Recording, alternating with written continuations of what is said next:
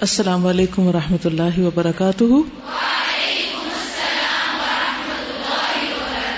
کیا حال ہے سب کا؟ نحمد ونسلی علی رسول کریم اما بعد، فاعوذ باللہ من الشیطان الرجیم، بسم اللہ الرحمن الرحیم۔ رب شرح لی صدری ویسر لی امری وحلل اقدتم من لسانی یفقہ قولی۔ قل ان ان صلاتي ونسكي ومحياي ومماتي لله رب العالمين. لا شريك له، وبذلك امرت وانا اول المسلمين. ہم قتل کی مختلف شکلیں پڑھ رہے تھے اور قتل کے جرم کے بارے میں بھی ہم نے پڑھا۔ آج ہم نسل کشی کے بارے میں پڑھیں گے۔ ایک ہوتا ہے نسل کشی اور ایک ہوتا ہے نسل کشی۔ ان دونوں میں کیا فرق ہے؟ نسل کشی، کش کا مطلب ہوتا ہے کھینچنا۔ یعنی نسل کشی کا مطلب ہے نسل بڑھانا اور نسل کشی کا مطلب ہے نسل کو ختم کرنا۔ جیسے جراثیم کش ہوتا ہے، بعض لوگ اس کو کش پڑھتے ہیں۔ تو نسل کشی کا مطلب ہے اپنی نسل کو، اپنی اولاد کو قتل کرنا، اپنی یا دوسروں کی۔ زمانہ قدیم سے اب تک ہر معاشرہ جن مشترکہ قسم کی اخلاقی گراوٹوں کا شکار رہا، ان کی فہرست میں قتل اولاد بھی شامل ہے۔ اسے رب کریم نے ایک ایسا نقصان قرار دیا ہے جو انسان خود اپنی جہالت اور حماقت کی وجہ سے اٹھاتا ہے۔ یعنی یہ سراسر نقصان ہے اور اس نقصان کی وجہ انسان کی اپنی لا علمی اور حماقت۔ قرآن مجید صورت الانعام میں اللہ تعالیٰ فرماتے ہیں قد خسر الذين قتلوا اولادهم صفهم بغیر علم۔ یقیناً خسارے میں پڑ گئے وہ لوگ جنہوں نے اپنی اولاد کو حماقت اور نادانی کی بنا پر قتل کیا۔ تو اللہ سبحانہ و تعالیٰ کے نزدیک قتل اولاد کیا چیز ہے؟ جہالت۔ یعنی قتل اولاد کا ارتکاب جہالت اور بے وقوفی کی وجہ سے ہوتا ہے۔ یعنی ایسے انسان کو عقل مند قرار نہیں دیا جا سکتا جو اپنی اولاد کو مار ڈالے۔ اور یہ نقصان جو ہے، قد خسر الذین، کہ نقصان اٹھا گیا۔ حقیقت میں یہ خسارہ دنیا کا بھی ہو سکتا ہے اور آخرت کا بھی۔ اور آخرت کی خیر سے اگر کوئی محروم رہ جائے، تو اس سے بڑی اور کوئی نقصان کی بات نہیں کسی انسان کے لیے۔ دنیاوی اعتبار سے کیا نقصان ہوتا ہے؟ اپنی اولاد کو قتل کرنا کا دنیاوی نقصان کیا ہے؟ دنیا میں کیا نقصان ہوتا ہے؟ آخرت میں تو اللہ کی پکڑ ایک الگ چیز ہے، دنیا میں کیا نقصان ہوتا ہے؟ سوچیے ذرا۔ آپ سب مستقبل کی مائیں ہیں نا، تو آپ کو پتا ہونا چاہیے کہ اپنے ہی بچوں کو ختم نہیں کرنا، ان کو ابارٹ نہیں کرانا۔ ہوں آپ بتائیے۔ یعنی بچے ہمارا مستقبل ہیں اور ہم اپنے پیچھے اپنے آسار چھوڑ کے جو جاتے ہیں، ان میں سے ایک ہماری اولاد بھی ہوتی ہے اور اگر اپنی اولاد کو اپنے ہاتھ سے مار رہے ہیں، تو اس کا مطلب یہ ہے کہ اپنے آسار کو اپنے ہاتھوں سے ختم کر رہے ہیں۔ جی۔ اس کے انسان کے یعنی جسم کے اوپر اور نفسیاتی طور پر بے شمار برے نتائج نکلتے ہیں۔ جسمانی طور پر اس کو بہت سی بیماریاں لگ سکتی ہیں اور نفسیاتی طور پر ڈپریشن کا شکار یوزلی خواتین ہو جاتی ہیں۔ جی۔ اگر بچہ طبی موت بھی مر جائے یعنی کسی بیماری میں بھی مر جائے، تو آپ دیکھیں کہ ماؤں کے اوپر کتنا وہ تکلیف کا اور غم اور دکھ کا وقت ہوتا ہے۔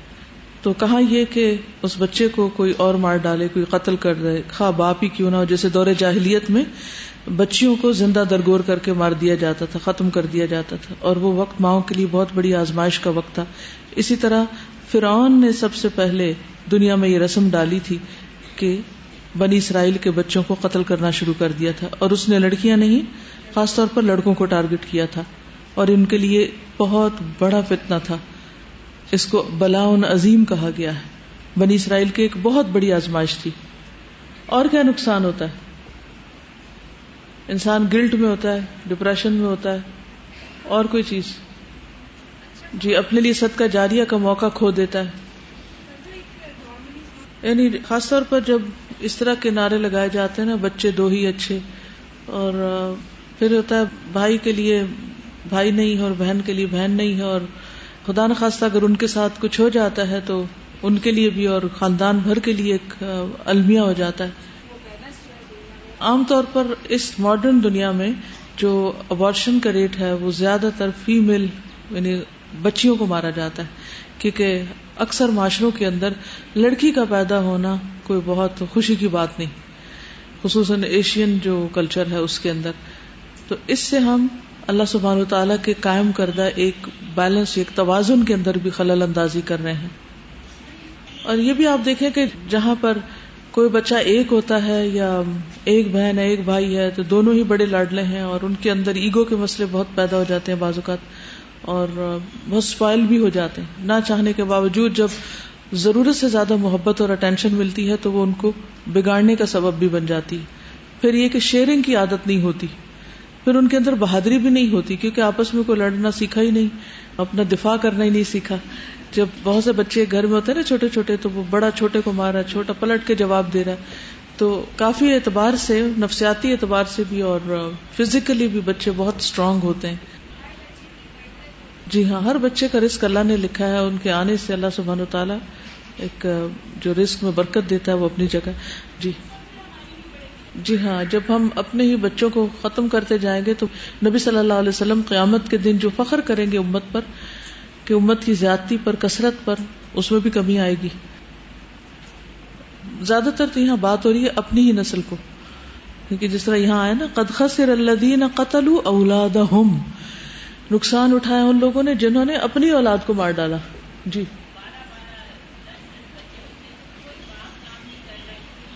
اللہ سبحانہ و تعالیٰ کے وسائل ختم نہیں ہوئے۔ ہم نے ان وسائل کو استعمال ہی نہیں کیا۔ وہ ایک الگ بات ہے کہ یہاں ایک دو سے بارہ پہ ہم کیوں پہنچ گئے درمیان کا بھی راستہ ہے اور دوسرا یہ ہے کہ بہت سے اور فیکٹرز بھی ہیں۔ یہاں جو میرا گفتگو کا موضوع ہے وہ یہ کہ جو اس وقت کی پڑھی لکھی خواتین کے اندر یہ ٹرینڈ اتنا زور پکڑتا جا رہا ہے کہ بس ایک ہی بچہ ہو یا یہ کہ زیادہ زیادہ دو ہو اس سے آگے اگر کسی کا تیسرا یا چوتھا ہو جائے تو سب کیا کہتے ہیں؟ ترس کھانے لگتے ہیں اور سب اس کو ایک بری نظروں سے دیکھنے لگتے ہیں کہ شاید کوئی برا کام ہو رہا ہے یہ، یا یہ جاہل عورت ہے، یا اس کو کچھ پتا نہیں، بس ایک بچے پیدا کرنے سیکھے اب ایک اور ایک اور۔ جی۔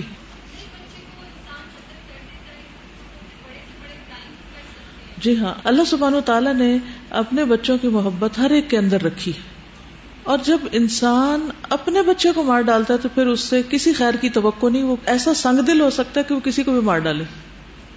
استاذہ کے حالیہ سفر میں ایک خاتون بتا رہی تھی کہ ہمارے علاقے میں ایک سلوگن ہے ایک یعنی ایک بچہ ابھی نہیں اور دوسرا کبھی نہیں۔ ایک تو ابھی پیدا ہی نہیں کرنا سوچ سمجھ کے کرنا دوسرا تو کبھی بھی نہیں جزاک اللہ خیر۔ ایک ہی بچہ لیکن ابھی نہیں۔ یعنی شادی کے کئی سال بعد پیدا کریں گے اور اس کے بعد کبھی نہیں۔ تو اب وہ تو پہلے سے ہی نیت اور ارادہ کے اور نہیں، لیکن ہوتا یہ ہے کہ اگر اللہ سبحان و تعالیٰ کی لکھی ہوئی تقدیر کی وجہ سے جس نے آنا، اس نے آنا کسی بھی طریقے سے، تو اگر وہ کنسیو کر لیا کسی نے، تو اس کے بعد آپ دیکھیں کہ بہت ساری عورتیں صرف اس بات پہ پریشان ہوتی رہتی ہیں کہ ان کو پریگنینسی کیوں ہو گئی؟ یعنی اس سارے عرصے کو انجوائے کرنے کی بجائے، اللہ تعالیٰ کا شکر ادا کرنے کی بجائے وہ کس غم میں گزارتی؟ کہ یہ نہیں ہونا چاہیے تھا۔ انوانٹیڈ اس کو انوانٹیڈ چائلڈ عام طور پر قرار دیا جاتا ہے۔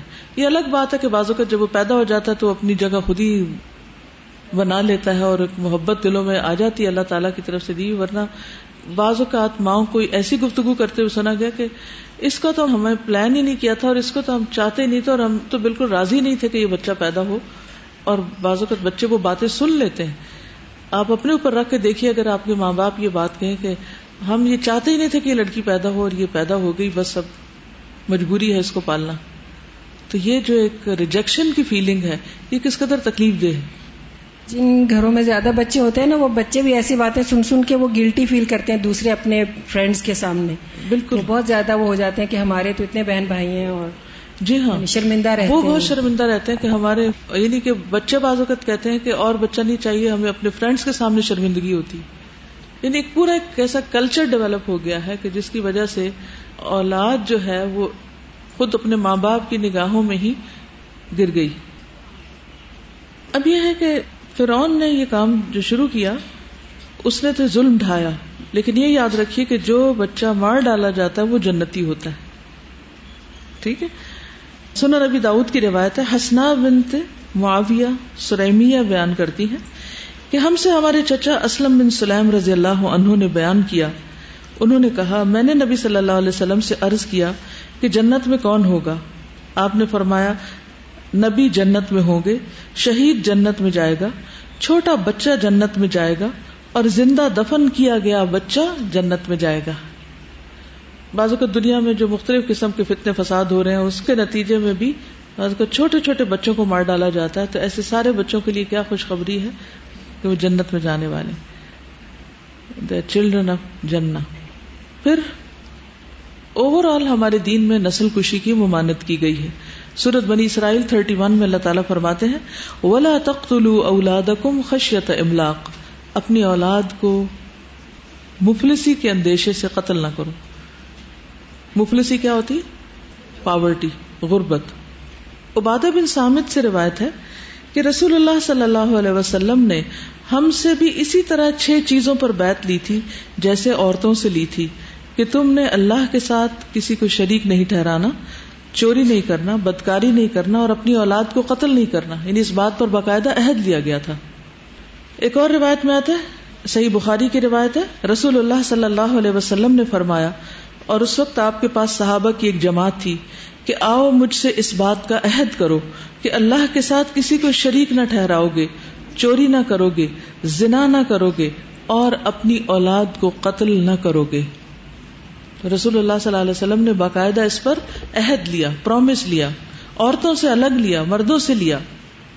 اور عورتوں سے جو آپ نے پرومس لیا وہ سورت الممتحنہ کی آیت نمبر ٹویلو ہے۔ یا ایوہ النبی اذا جاءک المؤمنات یبایعنک علی اللہ یشرکن باللہ شیئا. شیئا ولا یسرقن ولا یزنین ولا یقتلن اولادہن ولا یأتین ببہتان یفترینہ بین ایدیہن و ارجلہن ولا یعصینک فی معروف فبایعہن واستغفر لہن اللہ. ان اللہ غفور الرحیم اے نبی صلی اللہ علیہ وسلم، جب مسلمان عورتیں آپ سے ان باتوں پر بیت کرنے آئے کہ وہ اللہ کے ساتھ کسی کو شریک نہ کریں گی، چوری نہیں کریں گی زنا کاری نہ کریں گی، اپنی اولاد کو نہیں ماریں گی، اور کوئی ایسا بہتان نہ باندھیں گی جو خود اپنے ہاتھوں پیروں کے سامنے گھڑ لیں اور کسی نیک کام میں آپ کی نافرمانی نہ کریں گی، تو آپ ان سے بیت لے لیا کریں۔ ٹھیک ہے؟ اور ان کے لیے اللہ سے بخشش طلب کریں۔ بے شک اللہ تعالیٰ بخشنے والا اور معاف فرمانے والا ہے۔ لیکن یہ وعدے کس کے لیے ہیں؟ جو یہ بڑے بڑے گناہ نہ کریں۔ جب آپ صلی اللہ علیہ وسلم سے کبیرہ گناہ کے بارے میں پوچھا گیا تو آپ نے کیا فرمایا؟ اللہ کے ساتھ شرک کرنا۔ اس کے بعد اپنی اولاد کو مفلسی کے ڈر سے قتل کرنا کہ وہ تمہارے ساتھ کھانے میں شریک ہو جائے گی۔ پھر جنگ میں بھی بچوں کو قتل نہ کرنے کی تلقین کی گئی۔ رسول اللہ صلی اللہ علیہ وسلم جب کسی شخص کو کسی دستے یا کسی بڑے لشکر کا امیر بنا کر روانہ کرتے تو اسے خود اپنی ذات میں اللہ کا تقوی اختیار کرنے اور اپنی معیت میں دوسرے مسلمانوں کے ساتھ بھلائی کرنے کی وسیعت کرتے اور فرماتے، اللہ کے نام سے، اور اللہ کی راہ میں غزوہ کرو، اور اللہ کا انکار کرنے والوں سے قتال کرو، غزوہ کرو، غنیمت میں خیانت نہ کرو، غدر نہ کرو، دھوکہ نہ دو، مقتولین کے آزا نہ کاٹو، اور کسی بچے کو قتل نہ کرو۔ تو یہ آپ جس کو امیر بنا کے بھیجتے، اس سے یہ وعدہ لیتے اور اس کو نصیحت کرتے کہ جنگ کی اخلاقیات کیا ہیں۔ اب ایسا ہے کہ بچوں کی مختلف سٹیجز ہوتی ہیں۔ آپ بتائیں گے کہ کون کون سی سٹیجز ہوتی ہیں اور بچہ کب تک بچہ رہتا ہے اور کہلاتا ہے بچہ؟ ہم؟ پہلی سٹیج کون بتائے گا؟ جب ووم میں ہوتا ہے، ماں کے پیٹ میں ہوتا ہے، اس کی دو سٹیجز ہیں۔ ایک ہے ون ٹوینٹی ڈیز سے پہلے کی اور ایک ہے اس کے بعد کی۔ یہ ایک بڑی تقسیم کی جاتی۔ لیکن ون ٹوینٹی ڈیز سے پہلے کی بھی ایک اور تقسیم ہے اور وہ ہے فورٹی ڈیز کی۔ پہلے نطفہ، پھر اس کے بعد علقہ، پھر مزغہ اور اس کے بعد پھر اگلی سٹیجز آتی۔ تو ان سٹیجز میں بھی بچے کا قتل منع ہے۔ آگے میں چل کے بتاؤں گی کہ اگر کوئی قتل کرے، خواہ ماں ہی کرائے، جان بوجھ کر، تو اس کا کفارہ کیا ہے اور اس کی دیت کیا ہے۔ یعنی دو چیزیں اس پر، کفارہ بھی اور دیت بھی۔ اور اس کے بعد جب پیدا ہو جائے تو پیدا ہونے کے بعد اگر کوئی قتل کرے، تو اس کے لیے کیا حکم ہے؟ بچے کو دنیا میں آنے سے پہلے زندگی کے ابتدائی مراحل میں تلف کرا دینا یعنی اوارڈ کرا دینا، یا دنیا میں آنکھیں کھولنے کے بعد مار ڈالنا، دونوں صورتیں گناہ کبیرہ کے زمرہ میں آتی۔ یعنی بہت بڑا گناہ ہے۔ خط ان کبیرہ۔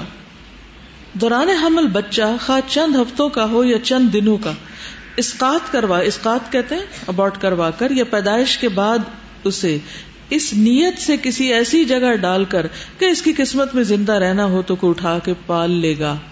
اور ہم اس کے قتل کے جرم سے بری ہو جائیں گے۔ یعنی ہم قتل نہیں کرتے، بس کہیں پھینک آتے ہیں۔ اور اس کے والدین کا پتہ بھی نہ چل سکے گا۔ جبکہ وہ بچہ کسی جانور کا شکار بھی ہو سکتا ہے، کوئی بلی کھا سکتی ہے، کوئی کتا کھا سکتا ہے، کوئی اور جانور اس کو کھا سکتا ہے۔ یہ سب قتل اولاد کی صورتیں ڈائریکٹ کیا یا انڈائریکٹ اس کو انٹینڈیڈ چھوڑ دیا؟ بعض بچے سردی میں ٹھٹر کے مر جاتے ہیں، بعض یعنی انہیں کوئی اٹھانے والا نہیں تو رو رو کے وہ ختم ہو جاتے ہیں۔ یہ سب چیزیں قتل میں ہیں اور اس میں جو جو بھی شریک ہوگا۔ عموماً کون کون شریک ہوتا ہے؟ ماں باپ ماں باپ، بعض اوقات کوئی سہیلی، دوست اور ڈاکٹر۔ بعض اوقات جو دائیاں ہوتی ہیں عام طور پر، جو گھروں گھروں میں جاتی ہیں، خصوصاً گاؤں وغیرہ میں جو ایک ہوتے ہیں نا، ایک تو ڈاکٹرز ہیں، پھر ایل ایچ ویز ہیں، پھر اس کے بعد جو گھریلو دیسی علاج کے ساتھ کرتی ہیں یہ سب کچھ۔ تو کوئی بھی ہو جو کرنے والا، وہ سب اس میں شریک۔ کوئی جو اس کو مشورہ دے، وہ بھی شریک ہے۔ پیچھے آپ نے کیا پڑھا قتل کے بارے میں؟ ہاں؟ ایک ہوتا براہ راست کوئی قتل خود کرے اور ایک یہ ہے کہ اس کی نیت کرے اور پھر مشورہ دے، اس کو سپورٹ کرے، اس کو کوئی آلہ اٹھا کے پکڑائے، کوئی دوا خرید کے دے۔ جی ہاں بعض اوقات نہیں، انل منکر نہیں کرتے، روکتے نہیں ہیں۔ تو یہ کوئی معمولی بات نہیں ہے انسان کی جان لینا۔ کسی کو حق نہیں۔ مجھے ڈائریکٹ ایک جگہ سے بات کرنے کا موقع ملا کہ جہاں سے انہوں نے یہ فتویٰ دیا کہ عورت کے جسم میں کمزوری ہو تو وہ اپنا بچہ ساکت کروا سکتی ہے۔ میری دوست کی بیٹی پریگنٹ ہو گئی تو اس کا جو لڑکی کا شوہر تھا وہ ایک خاص مسلک کو فالو کرتا تھا۔ تو ارلی پریگنینسی اسی طرح ہی انوانٹیڈ سی ہو گئی تو ایک بچہ دوسرا چھوٹا تھا تو اس نے اپنی بیوی کو کہنا شروع کر دیا کہ بس تم ضائع کراؤ، ضائع کرو میں فتویٰ لے کے آ گیا تو مجھے شک ہوا کہ یہ لڑکا دینی بھی ہے اور یہ کہاں سے فتویٰ لے کے آیا؟ تو میں نے ان کا کراچی میں وہاں فون کیا جو دارالفتا یا کچھ تھا اور میں نے ڈائریکٹ وہ جو فتویٰ دیتے ہیں ان سے پوچھا، میں نے کہا کہ کیا اس طرح واٹ کرایا جا سکتا ہے بچہ؟ تو انہوں نے کہا کہ ہاں اگر عورت کمزور ہے تو وہ بچے کو ضائع کر سکتی ہے۔ حالانکہ قرآن پاک میں تو اللہ تعالیٰ نے فرمایا کہ واہن اللہ واہن عورت تو کمزوری اٹھاتی ہے اس سلسلے میں۔ کمزوری کا لیول کون ڈٹرمن کرے گا؟ اس میں یہ ہے کہ اگر ماں کی جان کو خطرہ ہے تو وہ اور بات ہے لیکن کمزوری کی بات یہ تو بغیر شادی شدہ لڑکیاں بھی بہت کمزور ہیں آج کل جی۔ جن پہ ابھی ایسا کوئی بوجھ پڑا ہی نہیں وہ بھی بڑی ویک فیل کرتی جی ایکچولی اس میں یہ ہوتا ہے کہ وہ پوری طرح حقیقت کو سمجھتے نہیں۔ مفتی عام طور پر وہی فتوا دے دیتے ہیں جس طرح ہم ان کو کیس پیش کرتے ہیں۔ یعنی اپنی مرضی کا کروانا ہو تو اس طرح کے دلائل دے دیے دوسری راہ نہیں دکھاتے۔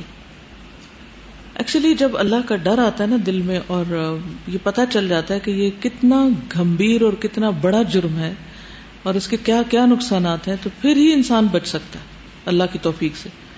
سورت الانعام، آیت 151 میں اللہ تعالیٰ فرماتے ہیں کل اتلما حرم علیکم ربکم کہہ دیجیے آؤ، میں تمہیں پڑھ کے سناتا ہوں کہ تمہارے رب نے تم پر کیا کچھ حرام کیا ہے۔ اللہ تشریک بھی شیا کہ تم اس کے ساتھ کسی کو شریک نہ ٹھہراؤ۔ وہ بال والدین احسانہ اور والدین کی نافرمانی نہ کرو، بلکہ ان کے ساتھ احسان کرو۔ ولا تختلو اولاد اور اپنی اولادوں کو قتل نہ کرو من املاق، مفلسی کے ڈر سے، پاورٹی کے خوف سے۔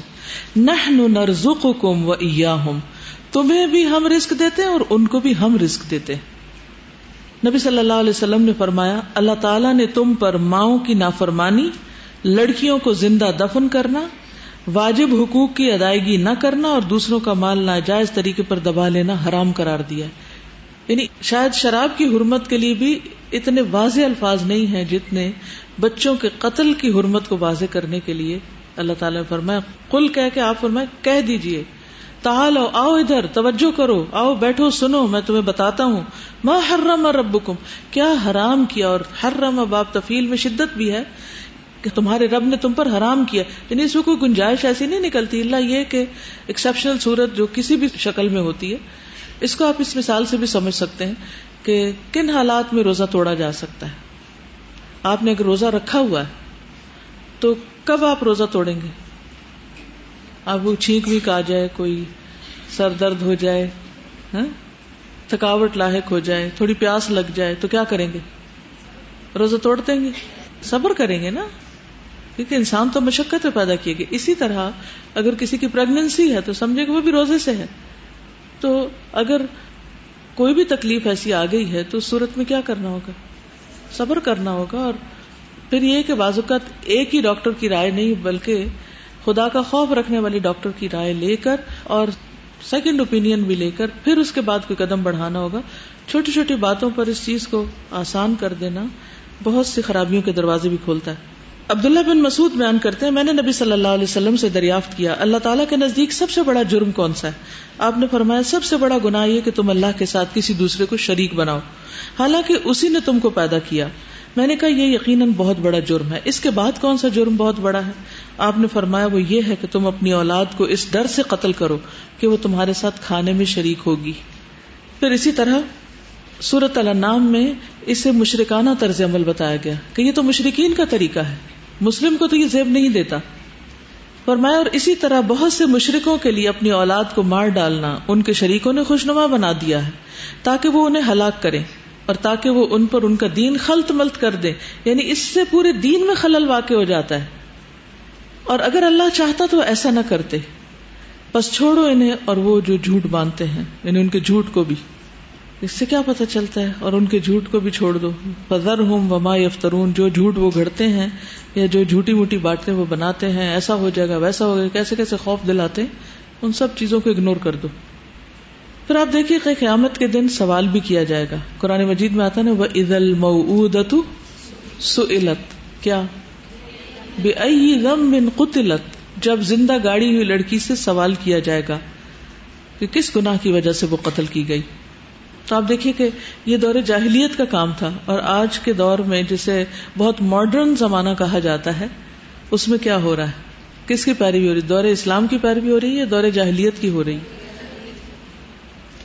اگنورینس کو they label it with the modern names اور اس کے سلوگنس چینج کر دیتے ہیں کہ ایک عام جو بندہ ہوتا ہے اس کو بھی نہیں پتا ہوتا کہ میں اتنا بڑا کام کرنے لگا۔ اتنا بڑا جرم کر خوش نما بنا دیا نا شیطان نے ان کے امال کو خوش نما بنا دیا اور وہ جو گڑتے رہتے ہیں۔ گڑنا کیا ہوتا ہے؟ بیٹھ کے کسی چیز کو اچھا یہ یوں کر دو ایسا کر دو ایسا کر دو۔ یوں کریں گے تو زیادہ افیکٹو ہوگا۔ عام طور پر جیسے سلوگنس وغیرہ تیار ہوتے ہیں تو اس میں اس کا حقیقت سے کوئی تعلق نہیں ہوتا۔ وہ ایک جھوٹی ملما سازی ہوتی ہے۔ تو اللہ سبحانہ تعالیٰ نے بہت رائٹلی فرمایا کہ چھوڑو ان کو جو کچھ یہ گھڑتے ہیں، ان کی باتوں کو بھی۔ ان پر یقین نہ کرو۔ عام طور پہ قتل کیوں کرتے ہیں لوگ؟ نسل کشی کے اسباب کیا ہیں؟ اب آپ بتائیے مجھے سب سے پہلا سبب، وجہ۔ خشیت املاک، مفلسی کے ڈر سے۔ کہ اگر دو بچے ہو گئے، چار ہو گئے، تو پھر ان کو کھلائیں گے کہاں سے؟ یا پھر یہ کہ وہ پڑھیں گے کہاں سے؟ پھر کوالٹی لائف ان کو نہیں ملے گی، وغیرہ وغیرہ۔ تو اللہ سبحان تعالیٰ نے اس کا جواب کیا دیا؟ نحن نرزقہم و ایاکم۔ ایک جگہ فرمایا، نرزقکم و ایاہم۔ اور فرمایا سورت بنی اسرائیل آئے 31 میں، ان قتلہم کان خطئا کبیرا ان کا قتل بہت بڑی خطا ہے۔ بہت بڑی غلطی، چھوٹی نہیں ہے۔ یعنی کبیرہ گناہ ہے، حرام ہے خطن کبیرہ ہے۔ کیونکہ جتنے بھی جاندار زمین پر ہیں، ان کا رزق کون دے رہا ہے؟ اللہ تعالیٰ فرماتے ہیں وہ کتنے ہی جاندار زمین میں ایسے ہیں جو اپنا رسک خود نہیں اٹھائے ہوئے۔ اللہ ان سب کو اللہ رسک دیتا ہے۔ وہ کم اور تم کو بھی۔ وہ سمیع العلیم اور وہ سننے والا ہے، جاننے والا ہے۔ اللہ سبحان تعالیٰ نے زمین کے اندر ہر چیز کے خزانے رکھ دیے یہ الگ بات ہے کہ ہم سستی کے مارے پڑے رہے اور اٹھ کے کام نہ کریں۔ ورنہ رسک کی کمی نہیں ہے۔ قرآن پاک میں آتا ہے نا وہ قدر افیح فی اربات ایام سوا السائلین کہ اللہ تعالیٰ نے چار دنوں میں زمین میں اس کی غذائیں رکھ دی اقوات۔ اندازے کے ساتھ رکھ دی کون سا اندازہ تھا؟ کیا تھی تقدیر اس کی؟ ہم؟ کہ کتنے لوگ میں نے پیدا کرنے ہیں اور ان کا رزق کتنا ہوگا۔ اس حال میں کہ سوال کرنے والوں کے لیے برابر ہے یعنی جواب ہے۔ اس میں ایسے لوگوں کے ذہن میں جو سوال آتے ہیں کہ وہ کھائیں گے کہاں سے، ان کے لیے اس میں جواب ہے۔ جواب کیا ہے؟ کہ رسک موجود ہے۔ اللہ نے رکھ دیا اٹس دیئر جاؤ، ڈھونڈو، نکالو، کام کرو۔ پرندے بھی جب صبح گھر سے نکلتے، خالی پیٹ ہوتے ہیں۔ لیکن سارا دن کیا کرتے ہیں؟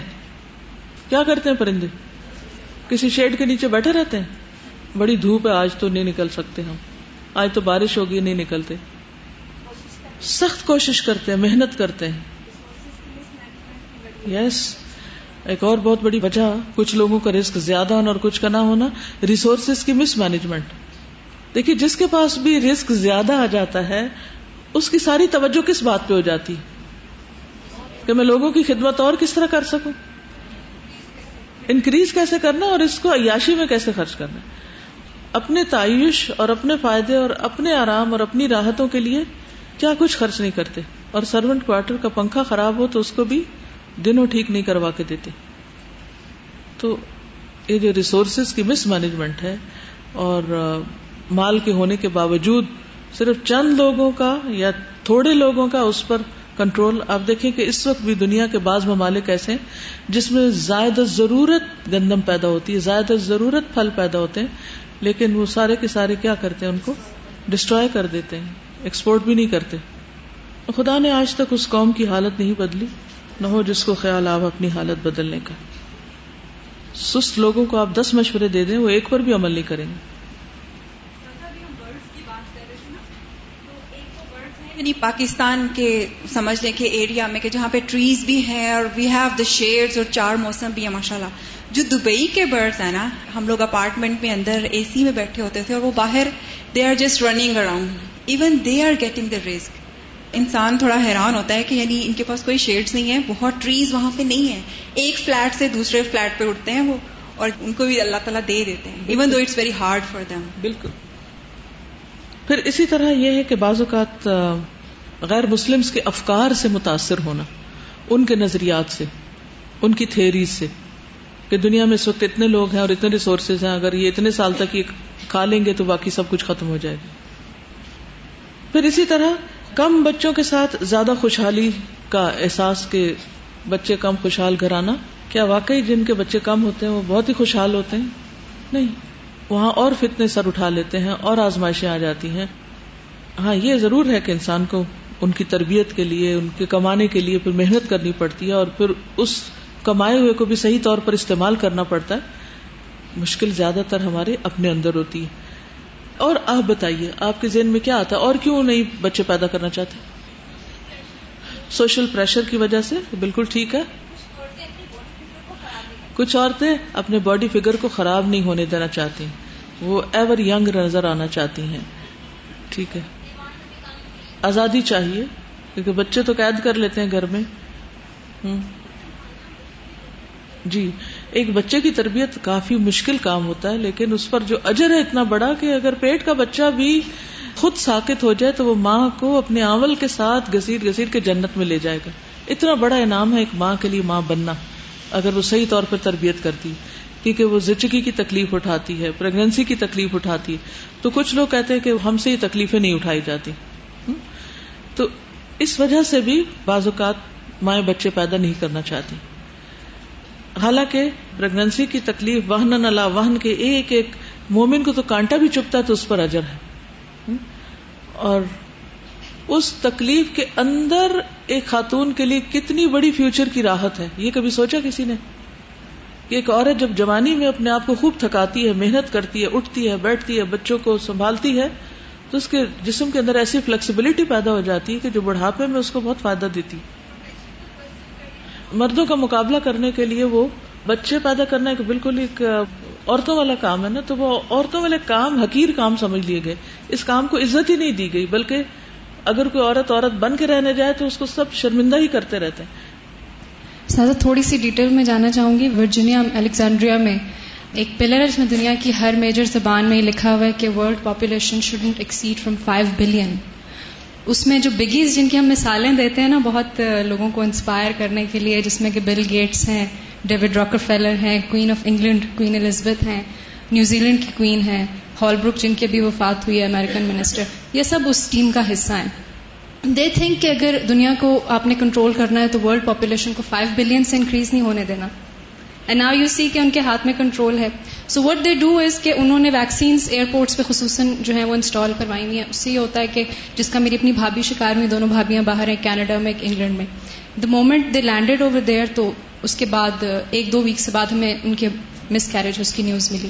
میری بہت ساری فرینڈس وہاں گئیں، بہت ساری کزنس گئیں انگلینڈ میں، شادی ہو کر. اور ایک منتھ کے بعد، دو ویکس کے بعد ان کے مس کیریج ایئرپورٹ پہ ویکسین کرتے ہیں ان کو. اب جب یہ چیز ان کے جو ہے وہ اتنا کام نہیں آئی تو وٹ دے اسٹارٹیڈ ڈوئنگ اس کے وار انفلٹریٹ کر دو سب جگہ پہ۔ چار دن پہلے سیریا میں کیا ہوا؟ آپ نے دیکھا بچے فوت ہوئے اس میں۔ ایجپٹ میں کیا ہو رہا ہے؟ And they are doing it mostly in the Muslim countries because ان کے ذہن میں یہ ہے لائک ان کی اسٹڈیز میں ہے کہ مسلمانوں کی پاپولیشن جو ہے وہ ٹل ٹو تھاؤزینڈ سکسٹی جو ہے وہ پوری دنیا میں ہوگی۔ سو یو سی کے جو اس طرح کے یہ کانسیپٹس پھیلاتے ہیں ہماری لڑکیوں میں یگسٹرز میں، کہ اب فلسطین میں اسی طرح شام میں اور مصر میں اب بچے بہت کم رہ گئے ہیں۔ کیونکہ آگے آنے والی ہماری جو نسل ہے، ہم کو پتا ہے کہ مزید مسلمان اب پیدا نہیں ہو سکتے۔ اسی طرح پاکستان میں یہ لوگ کر رہے ہیں۔ سب جگہ پر ہماری یونیورسٹیز میں ایون ہماری یونیورسٹی، اسلامک یونیورسٹی میں ایک وقت آیا ایک این جی او کا کہ جنہوں نے ہم ینگ لڑکیوں کو ہمارا سیمسٹر ختم ہونے سے پہلے یہ درس دیا کہ اپنے کیریئر پہ توجہ دیں، اپنے گھر سے زیادہ، اپنے بچوں کو بیچ میں آڑ نہ بننے دیں یا زیادہ بچے پیدا نہ کریں۔ کہنے کا مقصد یہ کہ جن بڑے لوگوں کی ہم مثال دیتے ہیں نا ان کی ایونس کو بھی تھوڑا سا فالو کریں۔ تھوڑا سا اپنے علم میں اضافہ کیا کریں اپڈیٹڈ رہا کریں۔ اتنا زیادہ متاثر ہونے کی خصوصاً غیر مسلموں سے ضرورت نہیں ہے کیونکہ ان کے ہمارے ساتھ کوئی خیر کا ارادہ نہیں ہے۔ Heard this from many religious girls as well, and it's a question that I have. The reason they don't want many children is کہ تربیت ہم صحیح سے کرنا چاہتے ہیں ہر بچے کی۔ So is this a valid enough concern to limit the number of children a couple has? اس میں آپ دیکھیں کہ ہر عورت کی کیپیسٹی فرق ہے نا؟ جسمانی صحت، طاقت، ماحول، معاشرہ۔ تو اس میں جو عام طور پر کہا جاتا ہے کہ تنظیم نسل، تنظیم کا مطلب ہوتا ہے ایک آرگنائزڈ وے میں چلنا۔ اس کی اجازت ہے، لیکن تحدید جو ہے کہ خود سے ایک ڈسائڈ کر لینا کہ بس دو ہوں گے یا تین ہوں گے تو یہ درست نہیں۔ یعنی وقت کے ساتھ ساتھ انسان کو اللہ سبحانہ و تعالیٰ بہت سی سپورٹ اور طرف سے دے دیتا ہے۔ پہلا بچہ سب سے زیادہ مشکل ہوتا ہے پالنا، اور جب دوسرا آتا ہے تو وہ آسان ہو جاتا ہے۔ تو یہ سوچنا کہ اگر زیادہ ہوگا تو تربیت نہیں ہو سکے گی۔ اگر آپ پہلے کی اچھی سے کر دیں تو ایسا رول ماڈل ہوتا ہے کہ دوسرے اس کو دیکھتے دیکھتے اچھی تربیت کر لیتے ہیں۔ تو تربیت کا بھی ایک بہت لمیٹڈ سا کانسیپٹ ہے ہمارے اندر۔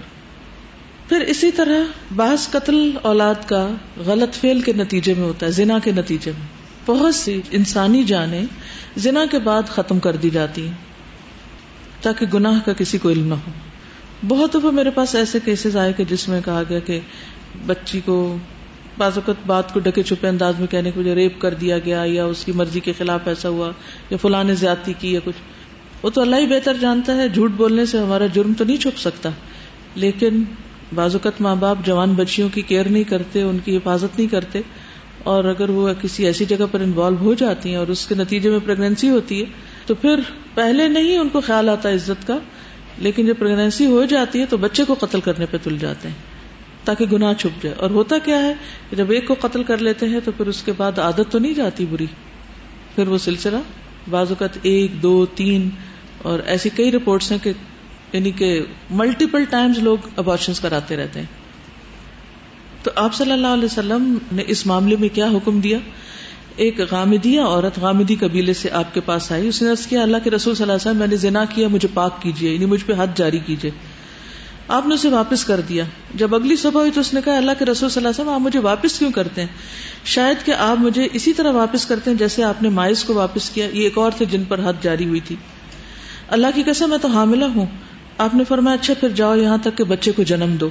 جب اس نے بچے کو جنم دیا تو کپڑے میں لپیٹ کے لے آئی۔ عرض کیا، یا رسول اللہ صلی اللہ علیہ وسلم، میں نے یہ بچہ جنم دے دیا۔ آپ نے فرمایا، جاؤ اسے دودھ پلاؤ، یہاں تک کہ اس کا دودھ چھڑا دو۔ پھر جب اس نے دودھ چھڑایا تو بچے کو لے کے حاضر ہوئی۔ اس حال میں کہ بچے کے ہاتھ میں روٹی کا ٹکڑا تھا۔ اور عرض کیا، اللہ کے نبی صلی اللہ علیہ وسلم، میں نے اس کا دودھ چھڑوا دیا ہے اور یہ کھانا کھاتا ہے۔ آپ نے وہ بچہ مسلمانوں میں سے ایک آدمی کے سپرد کیا اور اس عورت کو رجم کر دیا۔ آپ نے اسے یہ مشورہ نہیں دیا کہ اچھا آپ کی غلطی ہوگی ہے تو بچے کو مار ڈالو۔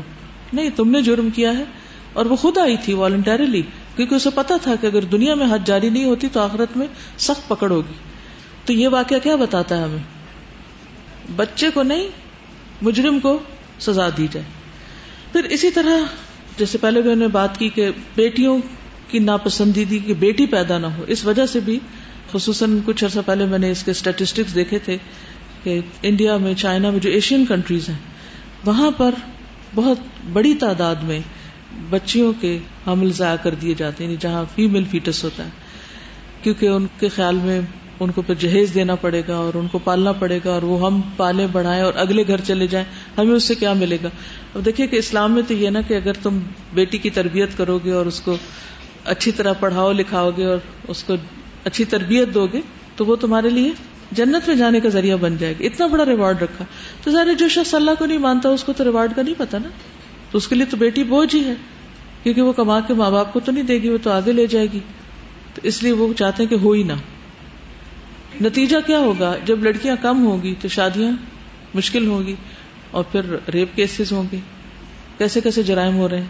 تو اس سلسلے میں سب سے پہلی بات تو یہ ہے کہ اولاد اللہ کی دین ہے۔ اس معاملے میں اللہ پر بھروسہ رکھنا چاہیے اور جتنے بھی یہ اسباب ہے یہ ویلڈ اسباب نہیں ہے کہ جس کی بنا پر بچوں کو قتل کیا جائے۔ تقدیر پر ایمان مضبوط کرنا چاہیے۔ ابو دردا سے مروی ہے کہ رسول اللہ صلی اللہ علیہ وسلم نے فرمایا، اللہ تعالیٰ ہر بندے کی تخلیق میں پانچ چیزیں لکھ چکا ہے۔ اس کی عمر، اس کا رزق، اس کا عمل اور یہ کہ وہ شقی ہوگا یا سعید ہوگا۔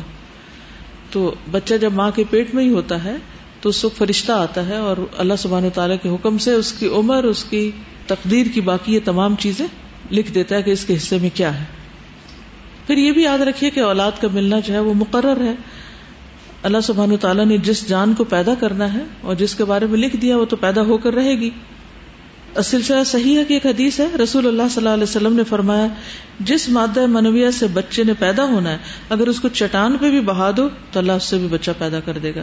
اللہ تعالیٰ نے جس نفس کو پیدا کرنا ہے اسے ضرور پیدا کرے گا۔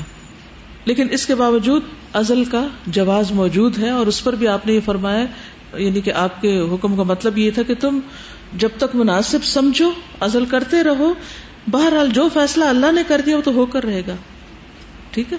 یعنی تمہاری احتیاط کے باوجود جس بچے کو آنا ہے وہ آ کر رہے گا۔ اور ایسے بہت سے کیسز آپ نے یہ جو انوانٹیڈ کی بات ہو رہی ہے یہ ایسی شکلیں کہ جس میں ماں باپ نے ہر ممکن کوشش کی کہ بچہ پیدا نہ ہو، لیکن وہ پھر بھی پیدا ہو گیا۔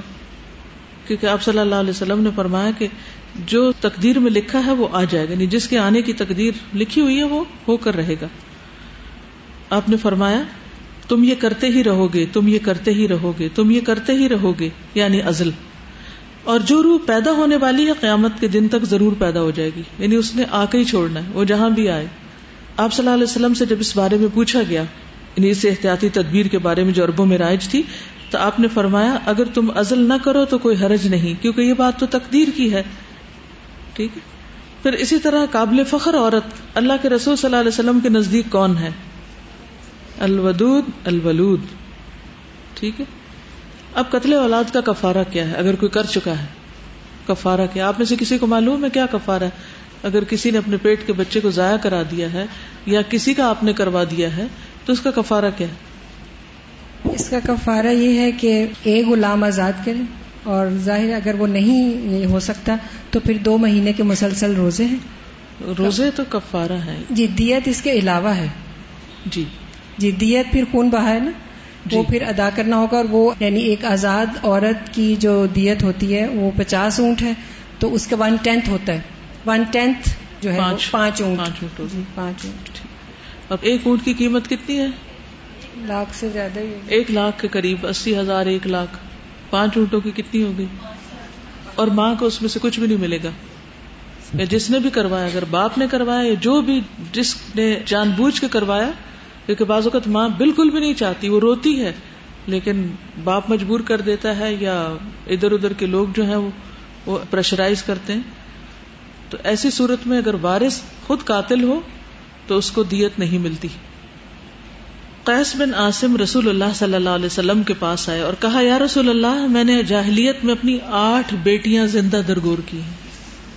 آپ نے فرمایا، ان میں سے ہر ایک کے عوض ایک غلام آزاد کرو۔ اس نے کہا، میں تو اونٹوں والا ہوں۔ آپ نے فرمایا، اگر تو چاہتا ہے تو ہر ایک کی طرف سے ایک اونٹ قربان کر۔ تو ان کو آپ نے یہ ترتیب بتائی تھی، کیونکہ اس وقت اسلام تھا نہیں، کوئی تعلیم ہی نہیں تھی۔ تو دور جاہلیت کے جو گزر چکے ہیں حالات، اسی طرح اگر آج کے دور میں بھی کوئی بالکل ہی لا علم ہو اس جرم سے اور وہ کر بیٹھا ہے تو اس کو یہ بتایا جا سکتا ہے پھر۔ پھر نہ تمام بچہ یعنی اگر کمپلیٹ نہیں ہوا، ابھی بالکل ابتدائی اسٹیج پر تھا، تو اس کے بارے میں مغیرہ بن شعبہ کہتے ہیں کہ دو عورتیں بنو حزیل کے ایک آدمی کی زوجیت میں تھی سوکنے تھی آپس میں۔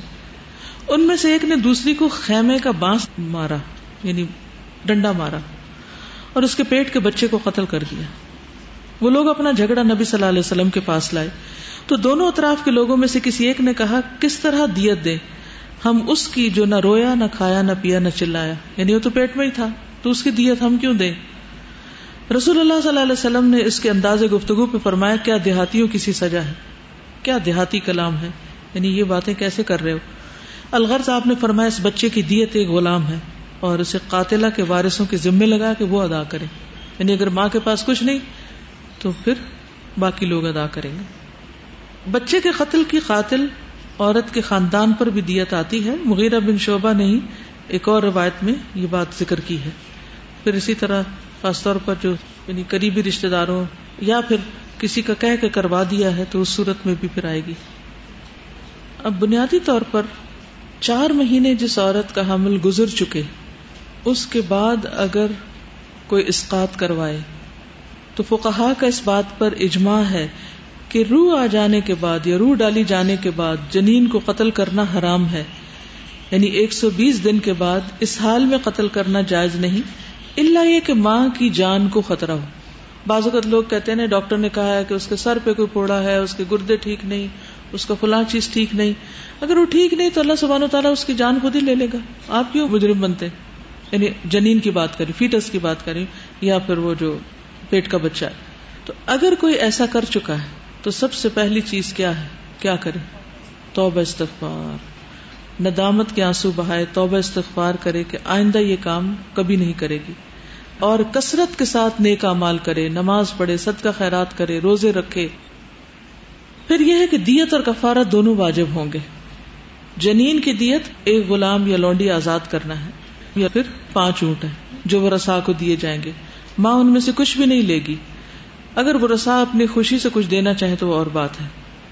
سعودی عرب کی جو الجنت الدائمہ للافتاح ہے یعنی اسکالرس کی کمیٹی جو مل کے فتوا دیتی ہے، ان سے سوال کیا گیا کہ جو عورت جان بوجھ کر جنین ساخت کر دے، خود اپنے پیٹ کے بچے کو گرا دے، جبکہ وہ چار ماہ کو پہنچ گیا ہو، تو وہ عورت کیا کرے اور اس کا کفارہ کیا ہے؟ تو انہوں نے جواب دیا، جو عورت جان بوجھ کر جنین کو ضائع کر دے، تو وہ اللہ سے توبہ کرے، استغفار کرے۔ امید ہے کہ اللہ اسے بخش دے گا۔ اس کے ذمہ دیت ہے اور وہ ایک غلام یا لونڈی آزاد کرنا ہے۔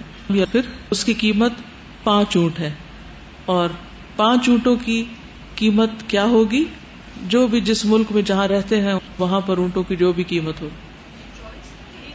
جی ہاں کیونکہ غلام آزاد کرنا بیسک ہے، تب تو غلام ہے نہیں۔ تو ایک غلام کا جو اکول ہے وہ پانچ اونٹ ہے پھر۔ بچے کی ون ففتھ ہے نا اس لیے۔ باپ کو دی جائے گی۔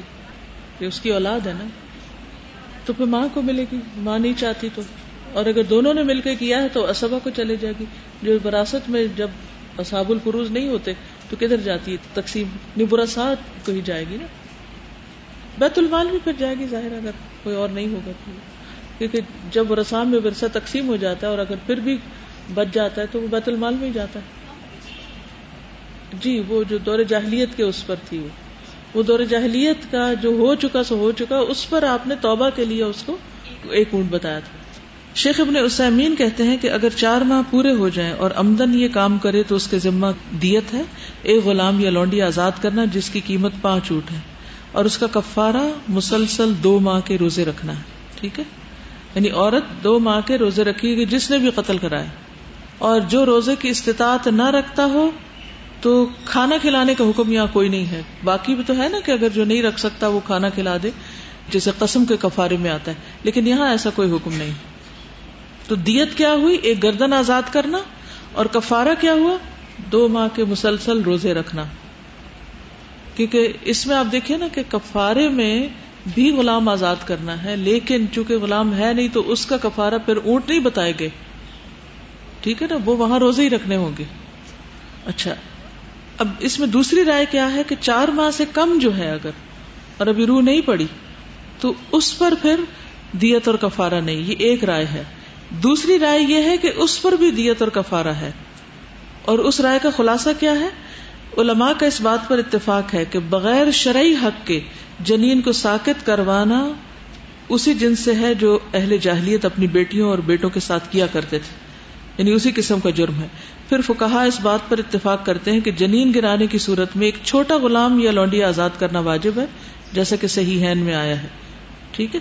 کیونکہ اس کی روح پڑنے سے پہلے وہ گیا تو اس کی دیت کم ہوگی۔ اور وہ جو دور جاہلیت جیسے ایک اونٹ بتایا گیا نا۔ آپ نے چھوٹا غلام کہا یا لونڈی کہا، عورت مرد غلام نہیں کہا کیونکہ غلاموں کی بھی قیمتیں فرق ہوتی ہیں نا۔ بڑا جرم ہو تو بڑی سزا ہے، چھوٹا جرم ہو تو چھوٹی۔ پھر اسی طرح اگر غلام میسر نہ ہو تو اس کا کفارہ دسواں حصہ آئے گا پھر۔ لیکن اس بار میں اختلاف ہے کہ اس کا چار مہینے میں ہوا یا اس سے پہلے ہوا۔ یہ کہتے ہیں کہ ہمارے نزدیک راج یہ ہے کہ جب حمل نطفے سے اگلے مرحلے پر ہو یعنی چالیس دن گزرنے کے بعد دوسرے چالیس دن میں داخل ہو جائے تو اس پر گردن آزاد کرنا لازم ہے۔ خواہ وہ علاقہ ہو یا مزغہ ہو، اس سے کوئی فرق نہیں پڑتا۔ کیونکہ جن لوگوں نے دیت کے لیے تخلیق کی شرط رکھی ہے، تو چالیس دن کے بعد جنین میں تخلیق کا عمل شروع ہو جاتا ہے۔ یعنی شیب بننے لگتی ہے۔ دل کب دھڑکنا شروع ہوتا ہے؟ ارلیسٹ فورٹی ڈیز میں۔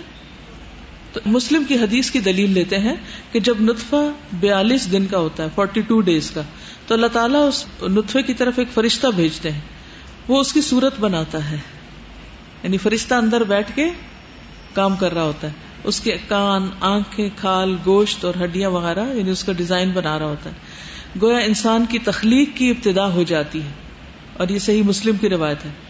تو پھر جب وہ انسان کی شکل میں آ گیا، چاہے وہ ابھی ہمیں نظر نہیں آتی، تو اس کے لیے بھی پھر وہی کفارہ اور دیت ہوگی۔ تھوڑا سا مزید الیبوریٹ کرنے کے لیے کچھ آپ کو تصویریں دکھائی جائیں گی، جس سے آپ کو یہ اندازہ ہوگا کہ ارلی پریگنینسی کو بھی ابارٹ کرنا کیوں منع ہے؟ بظاہر یوں لگتا ہے کہ ابھی یہ بہت چھوٹی چیز ہے، علاقہ ہے یا مزغہ ہے، لیکن اس میں بھی کتنی ڈیولپمنٹ ہو چکی ہوتی ہے، وہ ان تصویروں سے آپ دیکھیں گے اور خصوصاً ون ٹوینٹی ڈیز پر بچے کی حالت کیا ہوتی ہے؟ یہ ہیومن ایمبریو کی انسان کی جو تخلیق ہے ماں کے پیٹ میں، اس کی کچھ سٹیجز کی تصویریں اس میں دی گئی ہیں۔ تو دیکھتے ہیں۔ یہ آپ کو پتا ہے نا، جو پہلے نطفہ ہوتا ہے، وہ تو بالکل ہی مائکروسکوپک ایک چیز ہوتی ہے سیل ہوتا ہے ایک۔ اور مدر اور فادر کا نطفہ مل کے، تو اس وقت سے پھر وہ سٹارٹ ہو جاتی ہے اس کی ڈیولپمنٹ پہلے وہ ڈیوائڈ کرتا ہے، دو سیلز بنتے ہیں، پھر چار بنتے ہیں، پھر آٹھ، پھر سولہ، اس طرح سے وہ ڈویژن ہوتی ہے۔ وہ سب کچھ مائکروسکوپک ہوتا ہے۔ یہ بھی بہت ہی چھوٹی سی ایک چیز ہوتی ہے فور ویکس پر یہ یعنی کہ ٹوینٹی ایٹ ڈیز پر یہ شکل ہوتی ہے انسان کی۔ اور اس میں جو ہے ہارٹ ایٹین ڈیز پہ بیٹ کرنا شروع ہو جاتا ہے۔ یعنی دو ہفتے اور دو تین دن کے بعد جو ہارٹ ہے وہ بیٹ کرنا شروع ہو جاتا ہے۔ اس سے کیا پتا چلتا ہے؟ کیونکہ ہارٹ بیٹ ختم ہونے سے موت واقع جی۔ ہوتی اور ہارٹ بیٹ اسٹارٹ ہونے سے زندگی شروع ہو جاتی ہے۔ تو بعض لوگ جیسے تھوڑا سا بھی پیریڈز اوپر ہوتے ہیں تو لوگ گرم دوائیاں اور پتہ نہیں جی کیا کیا کھانے جی۔ لگتے ہیں کہ بس جلدی سے ختم ہو جائے۔ جی۔ تو یہ بھی غلط ہے۔ تو اٹھارہ دن یعنی کنسپشن سے لے کے اور کنسپشن کا پتہ نہیں ہوتا کس دن ہوئی ہے۔ تو بہرحال اٹھارہ دن کا جو ایمبریو ہے وہ ہارٹ بیٹ اس کی شروع ہو جاتی ہے۔ یہ ہے تقریباً پانچ سے چھ ہفتے۔ آپ دیکھ رہے ہیں کہ اس میں آئز کی شکل اور یہ لمس بھی ایون بن گئے ہیں اور یہ صرف پینتیس سے بیالیس دن کے درمیان میں یہ یہ ہو جاتی ہے پہلا چالیس دن جو جی جی اور چالیس دن بہت امپورٹنٹ ہے کیونکہ پہلا جو اسٹیج ہے اس کے بعد پھر اگلی اسٹیج یعنی الکا کی شروع ہو یعنی ہو جاتی ہے۔ یہ ففٹی سکس ڈیز پر ایٹ ویکس کی پریگنینسی جو ہے اس میں ہاتھ پاؤں اور باقی سارے جو آرگنس ہیں وہ ڈفرینشیٹ ہو کے ڈیولپ ہو رہے ہیں آپ دیکھ رہے ہیں۔ آنکھوں کی جگہ بھی نظر آ رہی ہے اور برین بھی ڈیولپ ہو رہا ہے بلکہ نروس سسٹم تو سب سے پہلے ڈیولپ ہونا شروع ہو جاتا ہے ہارٹ کے بعد۔ It means less than two month yes یہ دس ہفتے ہیں ستر دن۔ اس میں آئی لیڈز جو ہے وہ تھوڑی سی کھلی ہیں سیمی شٹ ہیں۔ اور اس کے بعد یعنی کہ آپ نے پڑھا ہوگا اور ہم نے دعا بھی مانگتے ہیں نا وہ شک کا سما اول بسرا تو وہ ایک سلٹ شک ہوتا ہے اور پھر اس کے بعد سے وہاں آئز بنتی ہیں اور کانوں کان جو ہیں وہ پہلے سے بننا شروع ہو جاتے ہیں۔ یہ سولہ ہفتے تقریباً ایک سو بارہ دن کی جو ہے وہ ایمبریو اور یہ اٹھارہ ہفتے پہ ہے۔ ایک سو چھبیس دن۔ اور ایک سو بیس دن جو ہیں وہ بہت امپورٹنٹ ہیں کیونکہ یہ چار مہینے اس پہ ختم ہو جاتے ہیں، جس کے بعد ابارشن جو ہے بہرحال وہ ایک سب کا کنسنسس ہے کہ وہ ایک نفس کا قتل ہے جس میں پھر دیت بھی دینی ہوتی ہے۔ لیکن ابھی ہم جیسے دیکھ رہے ہیں کہ ہارٹ بہت جلدی ڈیولپ ہو جاتا ہے اور وہ بیٹ کرنا شروع ہو جاتا ہے تو میرا خیال ہے کہ کسی بھی کسی بھی اسٹیج پر اس کو ابارٹ کرانا جو ہے وہ قتل نفس ہی ہوگا۔ بالکل یعنی کہ ایک لائف جو وجود میں آ جی۔ چکی ہے اگر اس کو روح نہ بکے تو لائف تو ہے نا کیونکہ جی، ہارٹ بیٹ اس کے۔ بغیر تو نہیں گروئنگ سیل ہے۔ جی بالکل۔ جزاک اللہ خیر۔ تو یہ تو تھا بچے کا قتل۔ جو ماں کے پیٹ کے اندر ہوتا ہے اور اس کے کچھ احکامات آپ نے پڑھے انشاءاللہ اس کے جو دیت کی تقسیم کے بارے میں کچھ بات ہے اس پر مزید ریسرچ کر کے آپ کو جلد بتائیں گے اور خصوصاً بلد الزنا جو ہے۔ ولد الزنا کے سلسلے میں یہ ہے کہ اگر ماں ابارٹ کراتی ہے تو ماں تو قاتل میں شامل ہے اس کو تو نہیں دیت دی جا سکتی۔ اور باپ جو ہے اس کو تو ویسے ہی وہ تو آؤٹ ہو گیا۔ تو اس صورت میں پھر وہ سلطان یعنی جو بھی بیت المال میں بیت۔ المال میں جائے گی ٹھیک۔ اللہ سبحانہ تعالیٰ نے انسان کو عقل، سمجھ اور بہت کچھ دیا ہے۔ ہم اپنی عقل کا استعمال ہی نہیں کرتے، کوشش نہیں کرتے، آگے نہیں بڑھتے اور صرف بلیم کرتے رہتے ہیں۔ یا دین کو، یا اسلام کے احکامات کو کہ یہ بڑا ظلم ہے، ہمیں کیوں نہیں اجازت دے رہے کہ اپنے بچے قتل کر لیں؟ ہمیں کیوں نہیں اجازت دے رہے کہ ہم کوئی غلط طریقے اختیار کر لیں؟ اللہ نے صحیح طریقے بھی بتائے ہیں۔ اور یہی تو ہمارا امتحان ہے کہ ہم عقل کہاں استعمال کرتے۔ کیا اگر کسی کے ساتھ ایسا ہو رہا ہے تو اس کا حل یہی ہے کہ وہ پھر غلط طریقہ اختیار کرے۔ کیا کوئی درست طریقہ نہیں ہے؟ وہ درست طریقہ کیا وہ جانیے۔ جی جائز ہے۔ لیکن پرماننٹ میتھڈ جائز نہیں ہے۔ ٹھیک ہے؟ اچھا۔ لیکن جو عارضی طریقہ ہوگا، اس کے باوجود اگر اللہ کا حکم ہوگا تو ہو جائے۔ گا اور انسان کا یقین بھی یہ ہونا چاہیے کہ جیسے کولڈ سے بچنے کے لیے آپ احتیاط کرتے اسی طرح کسی بھی پریگنینسی کے لیے بھی احتیاط کی جا سکتی ہے۔ لیکن یہ یقین ہونا چاہیے کہ اگر وہ میرے حصے میں لکھا ہے تو وہ تو ہو کے ہی رہے گا۔ یعنی اللہ کے فیصلوں کو کوئی نہیں بدل سکتا، لیکن اللہ ہی کا حکم ہے۔ جیسے ازل کی میں نے بات کی تھی تو اس میں نبی صلی اللہ علیہ وسلم نے اسے مکمل طور پہ روکا نہیں تھا یا حرام نہیں قرار دیا۔ وہ ایک احتیاطی طریقہ تھا جو دور جالیت میں استعمال ہوتا تھا۔ جدید دور میں اور طریقے ہیں۔ لیکن یہ یاد رکھیے کہ مومن وہ ہوتا ہے کہ جو کہتا ہے کہ اللہ جو تو نے فرمایا وہ سچ فرمایا۔ اور جو رسول صلی اللہ علیہ وسلم نے فرمایا وہ سچ فرمایا اور میرا اس پر ایمان ہے اور یقین ہے اور اس کے دل میں کوئی شک نہیں ہوتا۔ سب سے پہلی چیز ہمیں اپنے اندر یہ لانی چاہیے۔ اور اگر ہم خود ہی ڈاؤٹ فل ہیں کہ یہ تو طریقہ ٹھیک نہیں، یہ کیوں کہہ دیا گیا، تو پھر اس کا نقصان کیا ہوگا؟ وہ تو جو کریں گے غلط بعد میں، پہلے تو اس کی بھی پکڑ ہو جائے گی۔ ٹھیک ہے نا؟ جی۔ مکمل طور پر کروانا۔ اس میں آپ دیکھیے کہ ایک تو ہے کہ ماں کی جان کو خطرہ ہوتا ہے، جیسے کچھ لوگوں کے سیزیرین بچے پیدا ہوتے ہیں۔ اور سیزیرین جو ہے وہ چار حد سے حد میکسیمم چار ہے نا۔ عام طور پر تین ہوتے ہیں شاید۔ تو اس کے بعد اگر بچہ کنسیو کر لیا اس نے، تو پھر کیا ہوگا؟ یوٹرس کے رپچر ہونے کا خطرہ ہے، کیونکہ اس میں پہلے ہی چار کٹ لگ چکے ہیں۔ تو وہ بچہ اٹھانے کے قابل نہیں رہا۔ تو پھر وہ ماں کے لیے ایک بہت بڑی تکلیف کی بات ہے۔ تو اس صورت میں اجازت ہے، لیکن بلا عذر کروانا ممنوع ہے۔ اوکے اللہ کی خلق میں تبدیلی کرنا۔ یہ سوال تھا کہ زنا کے نتیجے میں حاملہ ہونے والی عورت اگر ابارشن کرا لے تو دیت کسے ملے گی؟ جواب یہ ہے کہ زنا کی صورت میں جنین کا کوئی ولی نہیں ہوتا، کیونکہ شریعت کی روح سے باپ کی طرف وہی بچہ منسوب ہوتا ہے جو باقاعدہ شادی یا نکاح کے بعد پیدا ہو۔ حدیث کی روح سے بچہ اس کا ہے جس نے جنم دیا یعنی ماں۔ اور زانی کے لیے پتھر ہے، سنسار کرنا ہے۔ ایسے حالات میں جنین کا ولی حکمران اور ریاست ہوگی۔ اس کی دیت اس کے پاس چلی جائے گی۔ سبحانک اللہم و بحمدک اشہد ان لا الہ الا انت، استغفرک و اطوب السلام علیکم و رحمۃ اللہ وبرکاتہ